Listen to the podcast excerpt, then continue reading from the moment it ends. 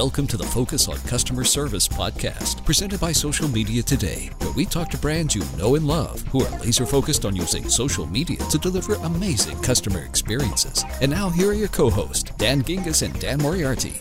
Hello again, everybody, and welcome to episode 26 of the Focus on Customer Service podcast. I am Dan Gingiss, and as always, I'm joined by my friend British Dan, Dan Moriarty. How's it going, Dan? Good, Dan. How you doing, mate? I could not be more excited, uh, Dan, because you probably know this about me, and certainly anyone I went to high school or grammar school with knows this about me. But if asked to describe Dan Gingiss in like three words, two words, I guarantee you that most people that I know would say Cubs fan as one of the top things. And so uh, I am so excited to be able to introduce Kevin Saghy, who is the manager of communications for the Chicago Cubs. How are you, Kevin? Doing really well. Thanks for having me on, Dan's. Well, we are so excited to have you. And why don't you start a little bit? I mean, a, a, baseball team may not be the most obvious choice for a customer service podcast. So tell us a little bit about you and your role and kind of how the team is organized over at the Cubs. So I'm manager of communications with the team, and I kind of wear two hats here. One is on the traditional PR front, working with media, and then the other is social media. So I manage our social media efforts with the club. If I had to summarize like my responsibility here in a nutshell, it's really to protect the Cubs reputation and make sure that, you know, we're servicing our fans, you know, in, in the neighborhood, you know, at the ballpark, what have you. So a lot of that comes into play with what we're going to talk about tonight. Our team, we have a great team. There's a few of us that really have our hands on the accounts. And then we work closely with our marketing department on a lot of the planned social posts that you see promoting club initiatives, as well as Major League Baseball on uh, league initiatives. And so, what channels do you cover? So, we are on Facebook and Twitter and Instagram, Google Plus, Pinterest. Uh, we got into Snapchat last year and hoping to build out a more sustained presence this season. I think I mentioned Pinterest, and then we've dabbled in Tumblr a little bit, but not a priority there. And Kevin, you said you said your kind of overarching goal is protecting the Cubs' reputation. Can you talk a bit about how social care really plays into that for you? Sure. Yeah, we've had a lot of discussions about you know the brand overall, and then what how that plays out as a brand voice, and not just social media, but in all of our communications. So here at the Cubs, we've got we call the IMC model. It's integrated marketing communications, and we should have a consistent voice. So you as a fan, whether you're getting our community report or you know a ticketing letter or quote in a press release, you should see a similar voice from us. On social, that plays out a little bit differently. As you can imagine, it's you know a little edgier, a little wittier. So we've had a lot of conversations about how comfortable are we you know, being humorous and witty and funny, yet still wanting to be helpful, friendly, and some of those values that we've really held on to since we launched social media. So I can tell you, we've got executive buy-in on our voice. If you follow the team, you may have seen that there's a pretty dramatic shift in our approach over the last year. I'd say most would say for the better. And we're very engaging. We respond to fans. We use gifs. You know, we use a little humor. But there's a little risk anytime you try to, you know, ramp up your voice and be a little edgy. So to our executive team's credit, they bought into that and you know they trust our team with the brand's reputation and frankly we've like invited them to come to us if we ever do anything that pushes the envelope too far so that we can always dial it back if needed.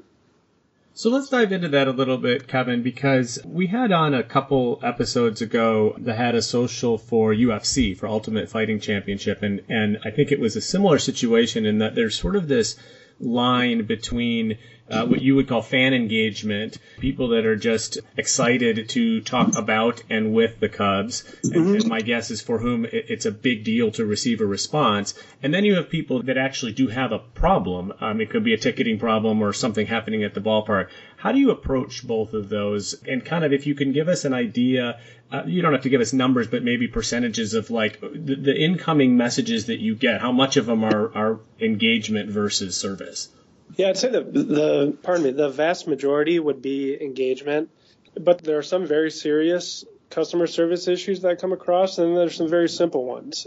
We pride ourselves on responding to all of them. We use social media as a tool for engagement and service and took a lot of pride. Last year, Fangraphs did a study on all the Major League Baseball teams and found that the Cubs send the most individual responses to our fans out of every team in baseball. That's a stat we're really, really proud of. So what that means is, Dan, you could be at the game in the upper deck and tweet to us, you know, I'm in section 411. Where's the closest cheeseburger stand? And someone from our team will look that up and respond to you with the answer. It may also mean that you know you are having a pretty serious issue that frankly should go deeper than uh, 140 characters. And in those cases if we pick up on you know that you're having a hard time or that there's a longer conversation that needs to be had we may follow you and shoot you a dm with either our information or someone that we've reached out to inside the front office on the customer service front so that you could solve that problem you know as you need to uh, with the right folks. So there are some conversations that just probably shouldn't be had in a public forum, uh, one tweet at a time. So, you know, we'll we'll help out those folks too, though. Kevin, you said, said something interesting there about you know, being at a game, wanting to you know, have, have some kind of real time information. What's your response times like during games? And do you guys have to kind of staff around them uh, from a social perspective?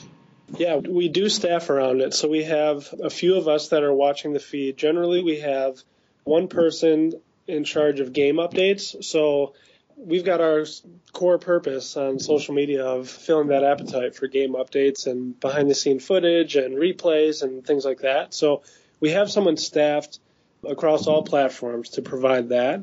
He or she is also monitoring the mentions. And then we have usually a couple of us on duty inside the park, you know, waiting to handle those issues and respond to fans, and then also do in the park engagement. So beyond just being reactive, one of the coolest things you can do, let's say, Dan, you're a big Cubs fan, but you're just new to social media, and you tweet that you're at Wrigley Field for the first time or you're at Wrigley Field for your birthday, but you didn't tag at Cubs. Something that you can do that's really powerful, and we love doing this, is just searching for mentions of Wrigley Field that don't include the club because we will find some of those, reach out to you and say, Where are you sitting? We'd love to come visit. And then I'll actually come out with a small gift, say, Happy birthday, and meet you in person. And those are the kind of interactions that really leave a lasting legacy. Because then you go tell your friends about that, right? You didn't even ask for anything by tweeting to the team. We found you. And that's pretty powerful as a brand. That's an awesome example, and absolutely that, that builds a kind of loyalty that you know literally lasts a lifetime. So I, I'm interested in a little bit uh, organizationally. You sit in the PR department, is that right? Yep, that's correct. On the communications team. So how do you balance? You know, you must get thousands of questions from people that are things that a, a, PR person would probably get very nervous at and that you know you can't comment on, like, you know, trade suggestions and contract issues and everything that fans want to talk about. So, how do you engage when you can't answer the question? Yeah, there are some things, uh, I think, with any company that, you know, you necessarily can't touch on. In baseball, there is this unique setup where there could be a trade that's rumored or a free agent signing, and the deal needs to be finalized, whether it's league approval or physicals that need to be passed and the contract signed. And usually there's a couple day window there. It's very rare that we're actually breaking our own news. So that is an interesting time. And it's funny because, so I'll use Jason Heyward as a recent example. You know, I got out there uh, that Jason Heyward was signing with us. So there, we can do some things like put just post little teasers out there and maybe it's a smile emoji or something but it's not directly referencing what the news is. Because the reality is that deal could fall through so we don't want to send anything official. But you can kind of coyly acknowledge what's happening and then the day of the Jason Heyward press conference I actually took on the image our, our foul poles have an image that says you know it says hey hey for Jack Brickhouse's famous saying. So I took that I Instagrammed it it said, "Hey, hey, we have some exciting news today." Playing on like Heyward, everyone knew what that meant. It got chatter going early on in the morning, And then once we held the press conference and made it official, then I could share the, the news. So a lot of times it's just our team needing to be creative to kind of bridge that gap. All right, so be honest. How often have you found out about news via Twitter before you heard about it for the front office? Uh, it does happen. I wish I could tell you that I knew everything that was coming down the pike before it hits Twitter, but frankly, a lot of us at the team find out because the agent may leak it to a small group of reporters or something before anyone from the team, you know, has a chance to see it. So it is fairly common to see news pick up, and then uh, I'll be on the phone right away with our internal folks to confirm it. How about the flip side of that question, Kevin? Is there in the last couple of years, has there ever been a, a, big story involving the Cubs that didn't break on Twitter before you guys had a press conference? There have been, and I'm trying to remember. If I can recall, I believe the uh, Anthony Rizzo Andrew Cashner trade. I believe we broke that one. That's a, a while back, but uh, and then I, I want to say maybe the Matt Garza trade too. There have been a few big ones that more so on the trade side that we've pulled off and we've broken the news which one's more fun for you? When it's kind of out there, or when it's you guys really breaking it? Oh, it's a lot more fun when we're breaking the news. Yeah. Okay. Yeah. You said something at the start I wanted to push on a little bit, which was I can't remember your exact words, but you said you had to kind of go to your executive team and get buy-in to, to staff social the way you do for responding. Mm-hmm. Um, can you talk a bit about what that conversation looked like? So, like, you know, what were you asking for? What were you saying the outcomes, the, the business return would be for them? Sure. So we came into the year knowing that our team was going to be a little bit better. We had a young, exciting squad, promising talent, and for the first time in a little while, we were able to really focus on the team. Uh, the year prior, Wrigley Field turned 100 years old, so that was really the focus of our marketing efforts. So there's, it was time for a shift in our approach. So what we did in spring training we tested out some of the voice, um, and it might be a clever interaction with a couple teams, or you know, just a new take using GIFs or emojis that maybe we weren't doing before. That kind of matched the, you know, the fun and excitement of a, of a better team. We took that content, ran the analytics behind it, and found that our engagement just about doubled on average with the the new approach. So we we took that data, we took the examples, and then we took the suite of like digital graphics that we wanted to use and put that into a presentation and pitch that to our executive leadership team. So it was a very coordinated approach. It wasn't just an ad hoc, hey, we want to do this. We think it'd be fun. Yeah. Uh, we, we came in with metrics behind it. And that allowed me to say, you know, we think there's tremendous upside here. We can really drive engagement, which drives a bigger following and when we need to support our business initiatives, we will have a larger base to communicate to when we do need to send those sales messages. And so here's the upside. The downside is not everyone is going to find everything we send to be funny. So there is some risk associated with that. And I kind of asked everyone in that room to, to buy into the new approach and the upside and our judgment. And really open the door and say, hey, if you know if, if we ever push your comfort zone, by all means, let us know. And we had some conversations like that over the course of the season. Nothing drastic, but uh, some things that just needed to be explained and some things that were valid concerns. But it went really well, and we finished, you know, top three, top five in all of our major platforms in engagement as a result. And obviously, part of that's, um, you know, carried by the team performance. Yeah, but, that's right. Yeah, absolutely. But uh, but we like to think we had something to do with it too. Winning solves a lot of problems. It sure does. Sure. So I want to shift a little bit because this is a, a customer service podcast, and I, I want to kind of go back to the kinds of service questions that you get in social media. And both just if you could give us some examples i think that would help. But also um, whether those questions differ from other channels. Is there like a, a, a, different audience on social media than maybe people that call your uh, ticket line or something like that on the phone?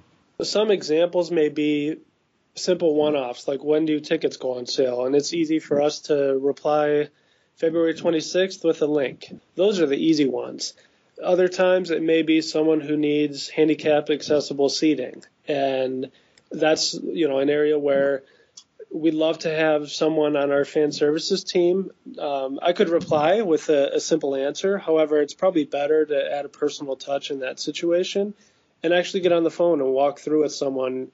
Here are your different options, and we'd love to, you know, help you pick out the tickets uh, and handle that process for them. So again, it just kind of depends on on what the fan is looking for. And then unfortunately, you know, someone may have a, a rough experience or you know they lost their ticket or they were sold a counterfeit ticket. And you know we may need our security team to speak with them. So it really runs the gamut. And i i might be omitting part of the second part of your question dan. Forgive me if i uh, didn't cover it all no, that was a good answer. And you also referenced before uh, with the example about the person having the birthday. And so, from a service perspective, how empowered are you and your team to resolve problems? Are, are, you able to go as far as issuing a new ticket, or do you need to go to somebody else to do that? Or if somebody's having a, a problem in the stadium, you mentioned, you know, walking down to them. So where does, how much are you able to solve problems that, you know, without having to sort of call to a higher authority? Yeah, we have a good amount of autonomy. And now I'm remembering the second half of your question, so this will come full circle. What we don't want to do, though, is alienate the fans who do call in or approach us in a different setting. And I think you see some industries, you know, you may call the service hotline and get nowhere. You sit on the phone for hours or you get rejections via email. And then if you send a tweet to the company, voila, your problem solved. And, uh, you know, I think we try to avoid that inconsistency. And hopefully, whether you're calling us, you're emailing us, you're approaching our fan services team in person, or you're tweeting to us, you're getting the same level of great service. So that's kind of one area that, regardless of what demographic you fall in, you know, we try to just be consistent there. Kevin, what does it look? So a lot of what you've been talking about is kind of game day, right? What happens in and around the stadium, pre, during, and post a game. What about off season? like how active are you guys having to be? I'm guessing your volume dropped significantly from yeah. an operations perspective, but from a customer service perspective, is there still is there, is there still a decent amount of volume coming through, or is this, is this off season for you as well?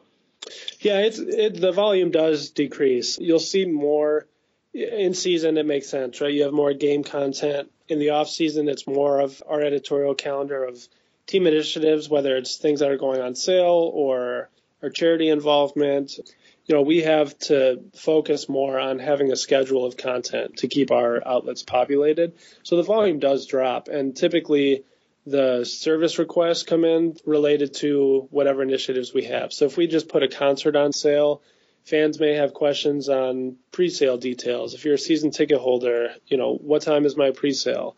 And some of those requests, you know, they have reps that they can call or email in inside the front office. So a lot of times we defer to the reps because they again they can have those conversations versus carrying that thread out in a public forum.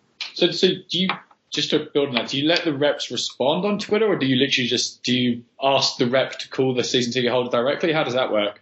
Generally, we will ask the rep to call them directly. So I might, if I can tell who the person is, I might walk over and just tell the rep, "Hey, I'm having an exchange. You may want to call or email them, or you know, I may reply to the the person and you know just say, hey, that that's a question your rep can answer. Feel free to give them a call. Yeah, that definitely makes sense. And in those cases, do you still respond in the social channel so that others can see that you resolved the issue?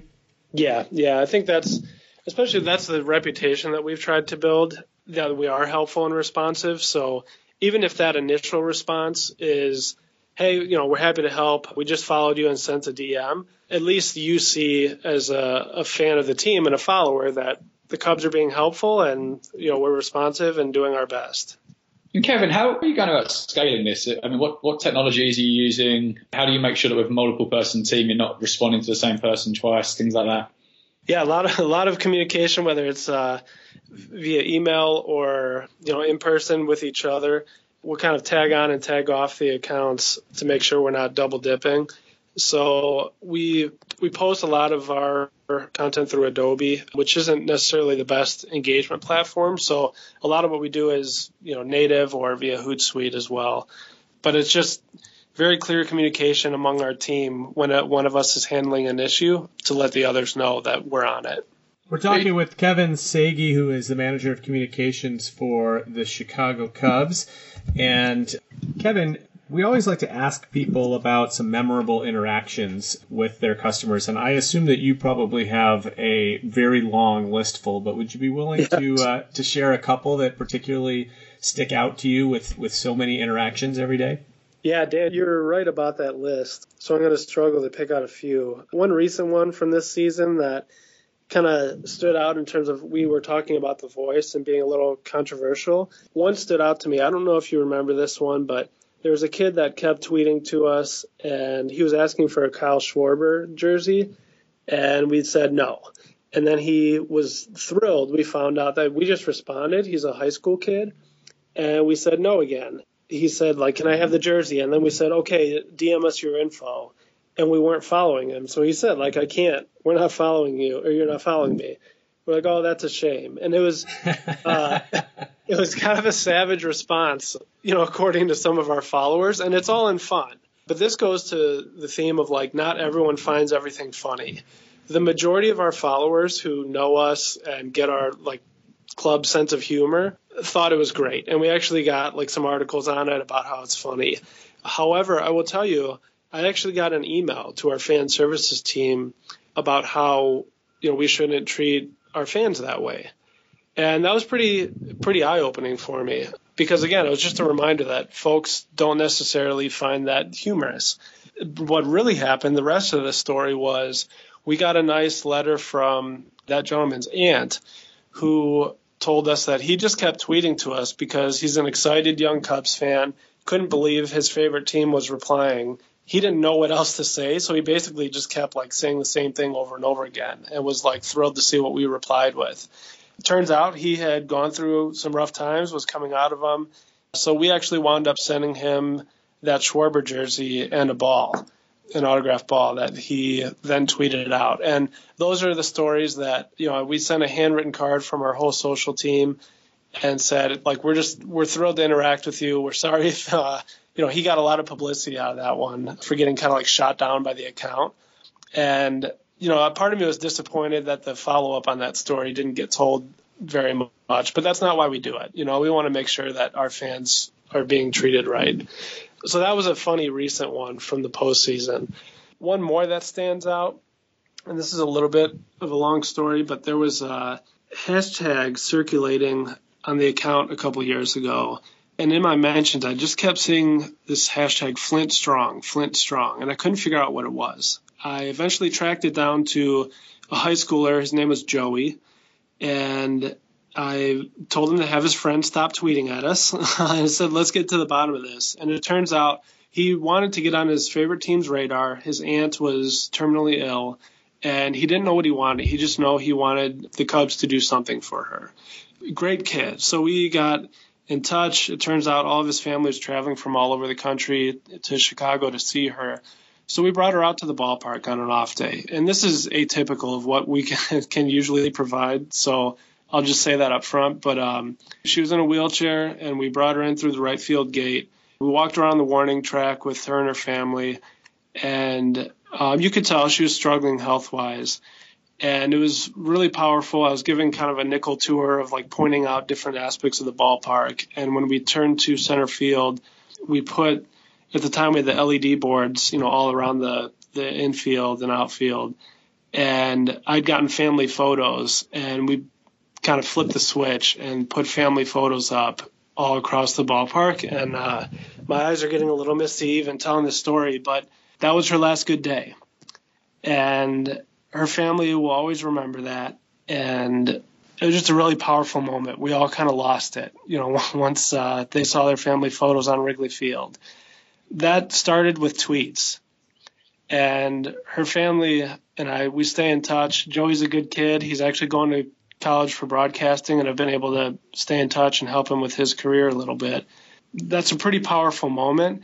And we could talk for another 20 minutes on stories like that that I'm really, really proud of that we can do. That's awesome, Kevin. Great, fantastic story. And, you know, I couldn't help but think that one of the challenges with somebody in your role is that you have to pick and choose, right? You can't do that for everybody that asks, but there is a skill to kind of identifying that right person in that right moment. And it sounds like you guys have that down pretty well.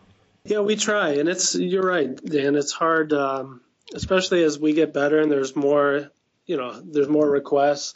You do kind of have to sort out the, the well intentioned ones with the asks that maybe don't have as much uh, good meaning behind them. So it, it is a tough act sometimes, a, a, tough juggling act. But, but we really do our best. And and the reality is, some of these stories never see the light of day in terms of coverage or publicity, and that's okay. I think the word of mouth and those deep, impactful connections that those fans do make that really matters, and that spreads word of mouth. And sometimes they get visibility, sometimes they don't, and and we're okay with that. Yes, amazing stuff, Kevin. I wanted to ask you a question we ask every guest, which is you so you, have been doing this for a year now, it sounds like, um, hardcore social care response. What do you wish you'd known a year ago that you know now, having been through it for a season? Oh boy, that's a deep question. Well, I'll caveat it that we've we've always tried to be pretty helpful and responsive, Dan, on our. Okay. Sorry.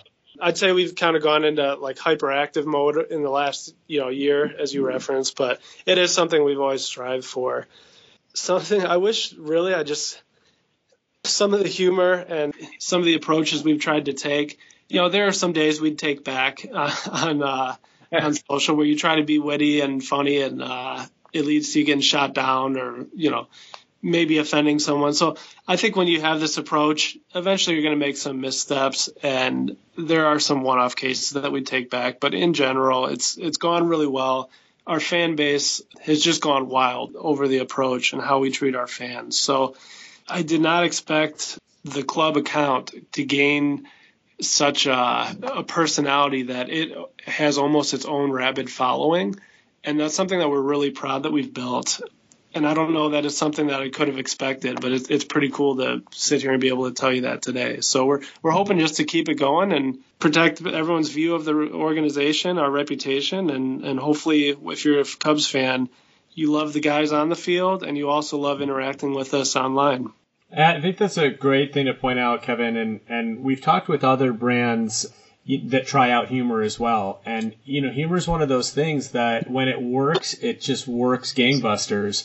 But it is a risk because not everybody has the same sense of humor, and and clearly you're not ever intending to offend anybody. But that's the risk of using humor. But being an active follower of your account, I think you guys use it in a very good way. And even if you're poking fun at other teams, for example, you can tell that it's in good fun. It's not malicious. And so I, I think that you guys have got the right cadence there. But certainly to to other brands, it, it is something that you have to know that you're getting right before you really go out there and try it.